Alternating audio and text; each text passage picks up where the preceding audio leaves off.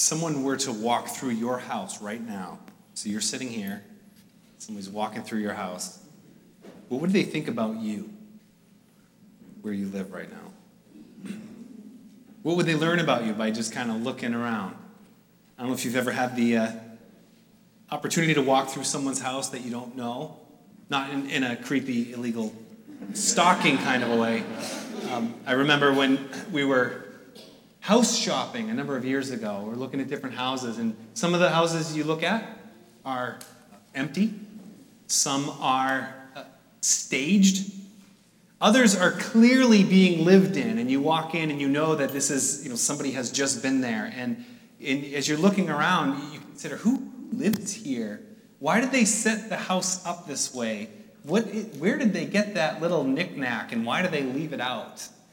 Um, why so many pictures of themselves, or just whatever it is? You can walk through, and you kind of picture, you walk through somebody's home, and you kind of picture who is this and what are they like? What are their priorities? And then, um, and then at the time we had our home was for sale at the same time, and I thought, oh, what is somebody thinking about when they walk through my space? And do they do they know that I did the floor there and that I fixed that? And then you know what could they learn about me?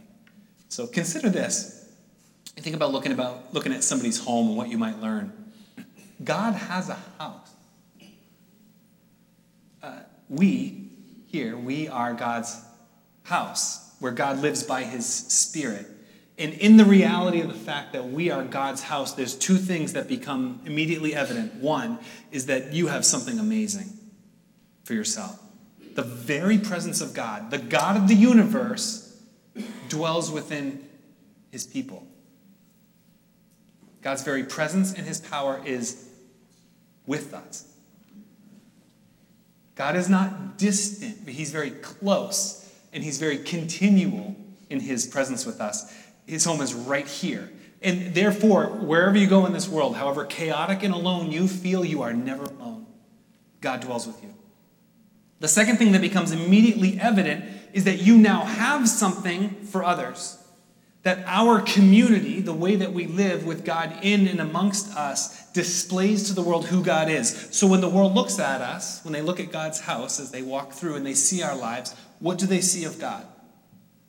What do they learn about the God who lives in and amongst us? Do our lives together show who God is? And does that make sense to our world or not?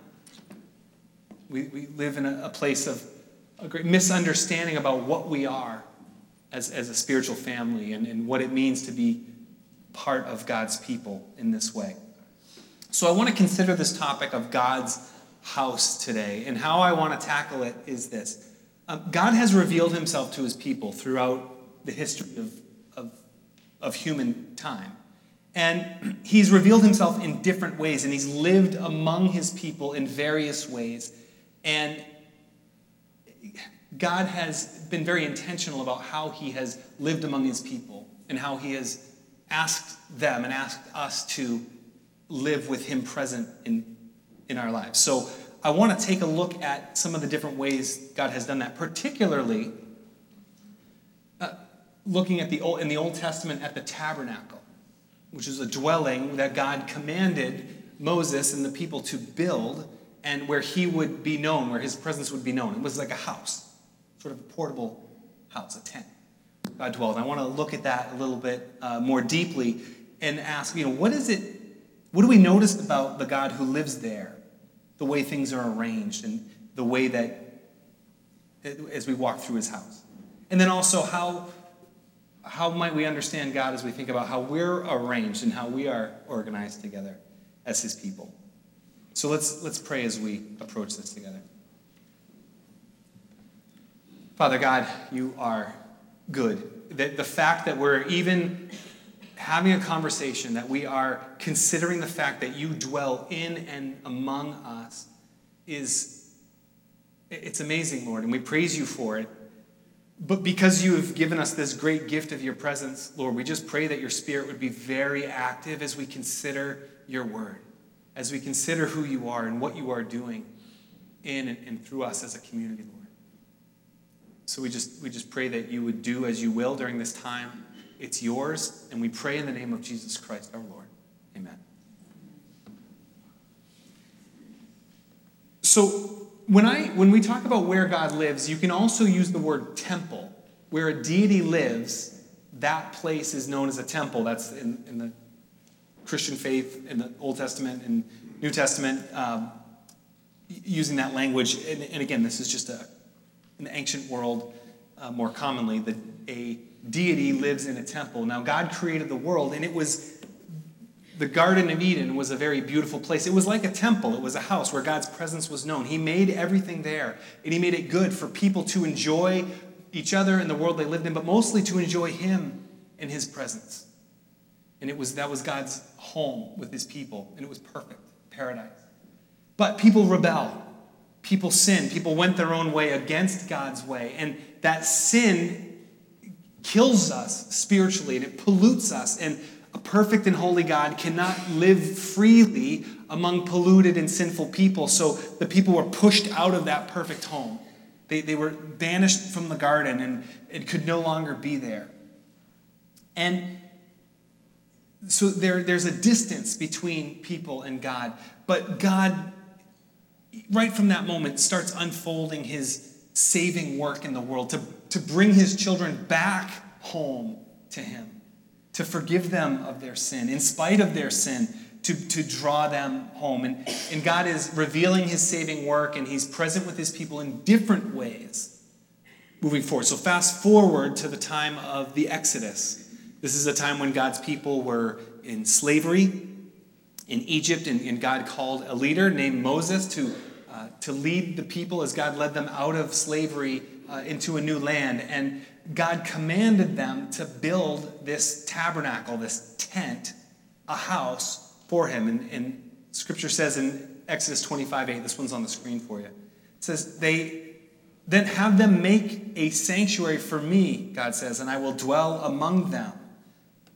And the whole point of this dwelling that God was asking them to build, it, it reflected who God was and it reflected his, his heavenly home. Hebrews chapter 8, verse 5 describes it like this It says, They serve at a sanctuary that is a copy and a shadow of what is in heaven. This is why Moses was warned when he was about to build the tabernacle see to it that you make everything according to the pattern shown you on the mountain. God said, Look, I want to give you a visible, tangible way to understand how I live, even though God doesn't need a tent to live in that people make but God wants to be visibly present. Present. It's the same idea as, um, as when you're driving. And you're going down the highway, and there's speed limit signs. The written law is there.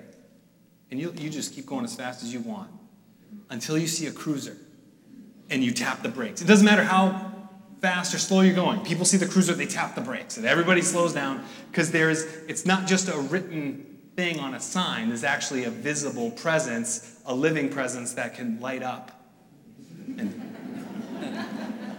God gave his people written law. They had the written law to obey him and follow him perfectly, but they needed a visible presence that actually lit up um, to, to know that he was present with his people, that God is with his people.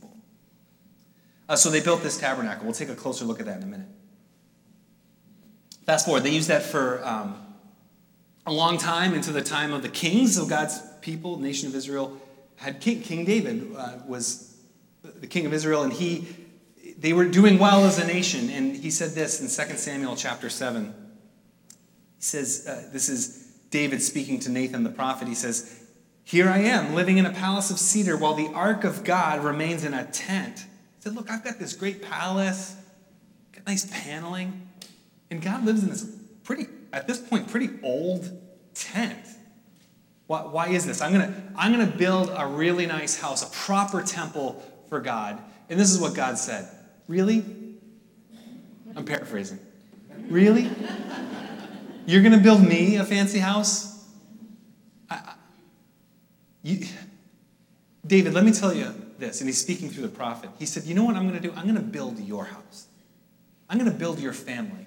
I'm going to build kings that are going to descend from you, and one king in particular who's going to be an eternal king, and the throne will last forever. That's what I'm going to build for you, David. You don't need to build me any, any house. But eventually, David's son, King Solomon, he actually did fulfill his father's dream to build a proper temple. So, this temporary tent was uh, decommissioned and retired, and they built, they built a building. But again, it wasn't necessary for people to do this, but God allowed it so that people could understand his presence. In Acts chapter 7, uh, reflecting back on that time, says uh, Acts 7:47, it was Solomon who built the house of, for him, for God. However, the Most High does not live in houses made by men. As the prophet says, Heaven is my throne and the earth is my footstool. What kind of house will you build for me, says the Lord? Or where will my resting place be? Has not my hand made all things? And even Solomon, after he finished this, the work of building this temple for God, and everything was placed and everything had been dedicated, he, he said in 1 Kings chapter 8, he says, But will God really dwell on earth? The heavens, even the highest heavens, cannot contain you. How much less this temple I have built. And Solomon was wise. He knew that this temple, as beautiful as it was, was, was just, you know, that God didn't need that. But God but God does, his desire was to be present in a way that his people could see and experience. So that temple was used for about four centuries. God's people rebelled against him and, and it was destroyed by the Babylonians. It was later rebuilt. So the people were exiled. They came back. I'm skipping a lot of history here. The temple was rebuilt and uh, sometimes called Ezekiel's temple or the second temple. And then later rebuilt by Herod the Great. So we sometimes call that Herod's temple. But that one was completely destroyed in 70 AD, right after the time of Jesus. Now, when Jesus came on the scene, he started talking about the temple, but he was talking about himself. So he's referring to himself as the temple. So now God is present on earth, not in a house, but in Jesus Christ. Jesus Christ, God with us, Emmanuel.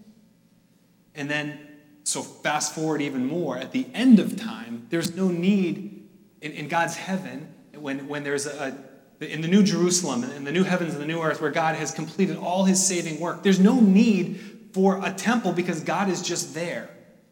From Revelation chapter 21, it says, There, um, it was, there was no, I did not see a temple in the city because the Lord God Almighty and the Lamb, that's Jesus, are its temple. So you have the Father and, and God the Son, and they're just present and with people for all time. There's no need for any house or room. But in between the time when Jesus is here on earth now and when Jesus will be in the new heavens and the new earth, that's, that's right now. That's the time we live in. Where's God's house right now? Because there's no temple. We are the temple. As it says here in Ephesians 2 22. In him, you too are being built together to become a dwelling in which God lives by his Spirit. I want to take a look. If you walk through God's house, what do you notice about God, who he is, and, and what he's like? So I want to back up. So we're going to come back to that image. We are the temple. But I want to take a little bit more detailed look, walk through the ancient temple, the tabernacle, and I'm going to show you a picture. This is these are some uh, pictures I got off the internet years ago when I was teaching on this topic, and I don't even have the source. I don't even know who to credit for these, but uh, it's sort of, and they look kind of like video game uh, pictures, but just if they're not helpful, just look here. But otherwise, if this isn't helpful, look up there. Okay, so that's kind of an image of the, you know, there's Israel, everybody's in their tent, and in the center is a big tent where God lives, and it's enclosed in a, with a fence around it. So go to the next slide. The first thing you know, you enter into the outer court, and it's a big open space. And God fashioned his house to look like a house in the ancient Near East. So all, everything that you see in God's house reflects a house at the time. So for people who lived in the ancient world, it would make perfect sense how God laid out his house. It, it doesn't make as much sense to us, although starting with an outer court, you think about a yard that's fenced in. It's a place where people can gather, and it's a place where you can enter someone's home kind of casually and, and be safe, and there's a fence. So there was a wooden structure and there was curtains as God commanded them um, to it's a place where you can gather and meet. So, next slide, as you come in, so you're, you're turning around now, so you're facing in, and the first thing you see is this big bronze thing. And next slide, it's, it's, it's a bronze altar. It's a place where sacrifices were offered. Essentially, if you think about an ancient home, if there was an outer court, there was often a grill a, a fire for cooking outside the house. And at God's house, it's the same thing. There was this altar, and on this altar, there was all different sacrifices could be offered. There was burnt offerings where you just totally make a gift completely to God. There were peace offerings and free will offerings and fellowship offerings, just for blessings in your life, or unexpected blessings, and you would give God a gift back for that, and the, it would be burnt there on the altar. There were sin and guilt offerings. These are um, offerings that were given in sorrow or repentance for wrongdoing. The whole sacrificial system, very complex, but the point is this seeing it in this way, it reminded people of the cost of sin. That sin is very costly, but there is hope of forgiveness and a right relationship with God. And through these repeated sacrifices, people could receive forgiveness and experience that. So, uh, so the next thing, so you go past that and you're walking in, and you see this big basin full of water. And again, in an ancient home, that would be a great sign of hospitality that this is, these are people who lived in dusty places and dirty places and didn't get to clean very often. So if you were to put out a bowl of, of water, people could wash and become clean. And it was gracious hospitality. In God's house, the priests would wash ceremonially and they would walk before and after the sacrifices and before entering this inner structure, there's another tent that they're going to walk into. And not just so that they would be clean, but Exodus 20 30, they had to wash this way so they would not die. God, what God is showing that you need to be clean to be in his house, that it's a very welcoming place and it, it, it's, it's a place where he can be known and experienced, but you, ha- you need to be clean. And it's a very serious thing. Again, not just cleaning your body or cleaning your clothes, but cleaning your conscience. That God wants us to have a clear and forgiven heart and mind. So then we enter into this tent. So, this next slide. So, we're going to go through this kind of a fancy curtain, and we come into a place. Next slide. We see three things. We see a lampstand on the right, we see a table with bread on it, and then there's another altar in there. First, the next slide is this um, lampstand is made of pure gold, and the priest, uh, next. There you go. The lampstand. It's pure gold, and the priests keep it filled with oil. It's always lit. Think about this God's house, the lights are always on. Someone's always home. Day and night, God says, I am here. And they kept that lit. Uh, on the, the next thing you would see as you turn, it would be this a, a smaller altar where incense would be burned.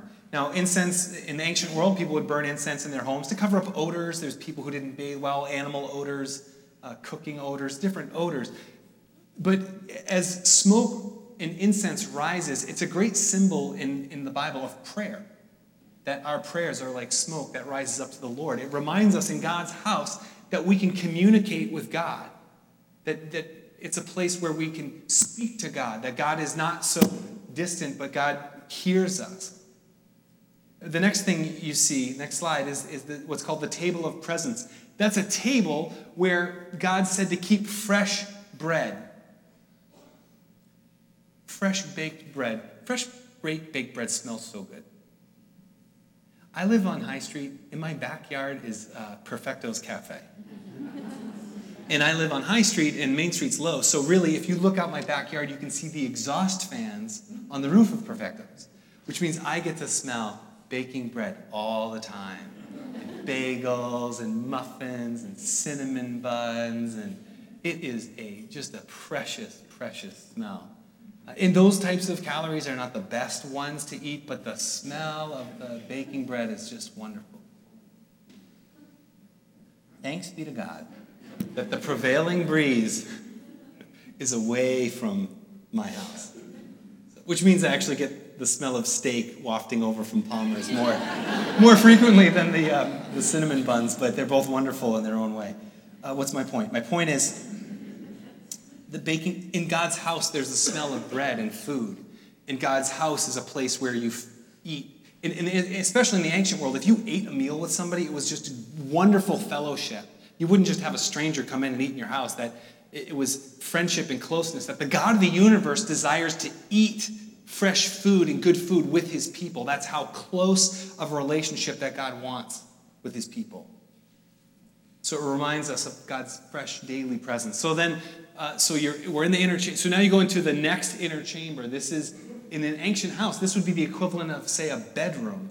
Okay, so you have your outer court, you go in, you have a place where you can eat, and then there's another chamber, and that's where you would sleep. This is the place of greatest intimacy. It, you can have your friends at your ta- table, but only a loving partner in your bed, in your bedroom. So this is a place of the greatest intimacy. Only once per year, and only one person could go in and experience God's presence. And you, will notice uh, in there is this box with this statue on top, these two statues on top. The box is the Ark of the Ark of the Covenant, Ark of the Testimony. And it was covered in pure gold, and on top are two cherubs. Now, cherubs are not just cute, fat, little naked angels. Uh, cherubs are the most, uh, perhaps the most powerful creatures in the universe, and the most powerful forces in the universe are humbled and bow down and cover with their wings in the presence of God. And they're on top of this box. And inside this box are three things one is manna, the, the bread that God had provided for his people, to remind his people that they are to trust him to provide for their needs. The second thing in the box was Aaron's staff, which miraculously budded as a sign that Aaron's family was to lead the people in worship. That as God's people, we are to be people who worship God. In, the, in there is, was also the tablets, the Ten Commandments, that it's a reminder to obey God to trust God, to worship Him, to obey Him. And that's, that's at the very center of where God's presence was experienced by His people in His house. And, if, and you can skip away from that for now. Everything from the beginning in the courtyard, ending with the, that Ark of the Covenant, that box, everything in between was an invitation to draw near to God. You can see that. It's a very welcoming, lights on, the food is on, kind of a home in God's presence. And you get that feeling when you walk through God's house. You also get the feeling that I don't belong here, or I better be very careful how I enter here. And they did have to be very careful that it's a very welcoming place, but it's a place that requires holiness on my part. And, and here today, Ephesians 2:22, you are now God's dwelling place. You are the temple being built together to be the place where God lives by his spirit. Again, look at verse, I'm on the back of your bulletin at this point. Uh, verse 20. It's uh, the foundation of this building is the apostles and the prophets. That's the teaching. That's our New Testament. That's the Bible. You know, once a foundation is laid, it can't be moved. Houses can be moved, buildings can be moved, but not the foundation. The Free Christian Church, it's not this building, but the one we were in uh, before this one, 110 years ago, uh, was it, they moved it, they moved the whole church. Big white church. They just moved it onto Railroad Street from wherever it was before. They could just do that. But you can't move the foundation. And it's amazing. Anyway, that is kind of part of our history. I tried to move a shed like that once where I took it off its foundation and tried to move it. It fell over. Um, kind of crooked. Um, we always must remember the foundation of this church is not the pastor, it's not the programs, it's not the music, it's the Word of God.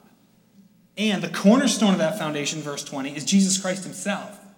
So he's part of the foundation and part of the building at the same time. He keeps it straight and strong.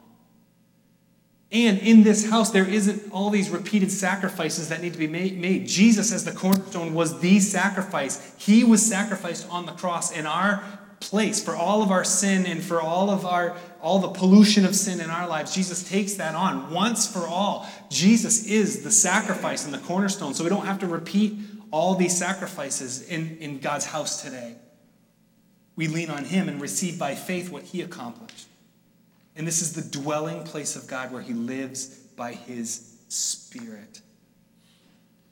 We are the building. Now here the language you know, you are being built together to become that dwelling place where God lives by his spirit. It's, a, it's plural, you plural. In other places, scripture teaches that you, your body, is a temple of God's spirit. But it's saying you collectively, you all, you guys, are God's temple where God lives.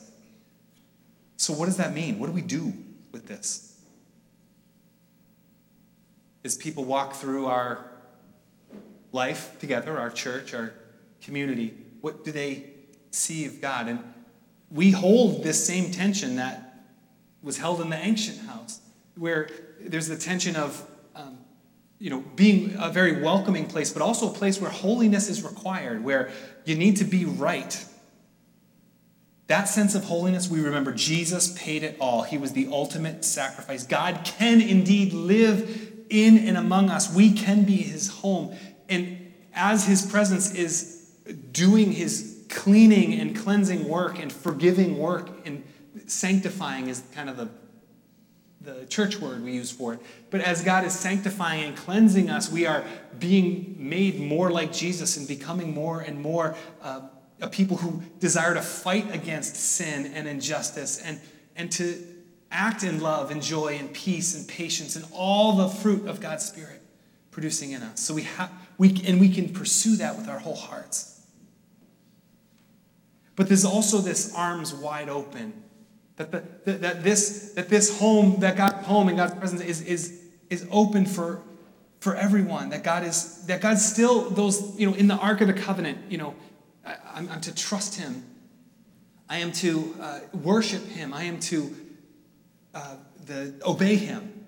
The law was in there. That we can live those lives, that we still can obey. We can still worship Him as we gather here on Sundays and praise His name. We experience His Spirit as we worship but also as we scatter wherever God calls us this week, that He's still with you there and you can do everything that you do to His glory. And here's the most beautiful thing it's not just for you. Everywhere you go, then, therefore, you are bringing God's very presence with you to those places. And the most the most amazing thing about this whole thing is that God is present with his people, that God dwells in and among his people. And now, when you go, God is in and among you, and you now, one of the most beautiful ministries we can do is just what I call the ministry of presence. That we're just with people. We can, all these things on here, there's all kinds of projects and cooking and uh, housing and fixing and, and doing all kinds of things. These are all really great things. But one of the greatest gifts we have for the world is just to be present with people, people who are hurting, just to sit and listen. Because as you sit there, God is with you. God is with that person who you are sitting with, because God dwells in you. People who are grieving, you can sit with them. People who are lost, you can listen and hear and speak of God's presence and how they can be found by Him. We, we could just be with people because God is just being with us. What a great gift we have. May we, as God's house, worship Him, obey Him, trust Him. May we also just love and be present with the world around us. In His name, amen.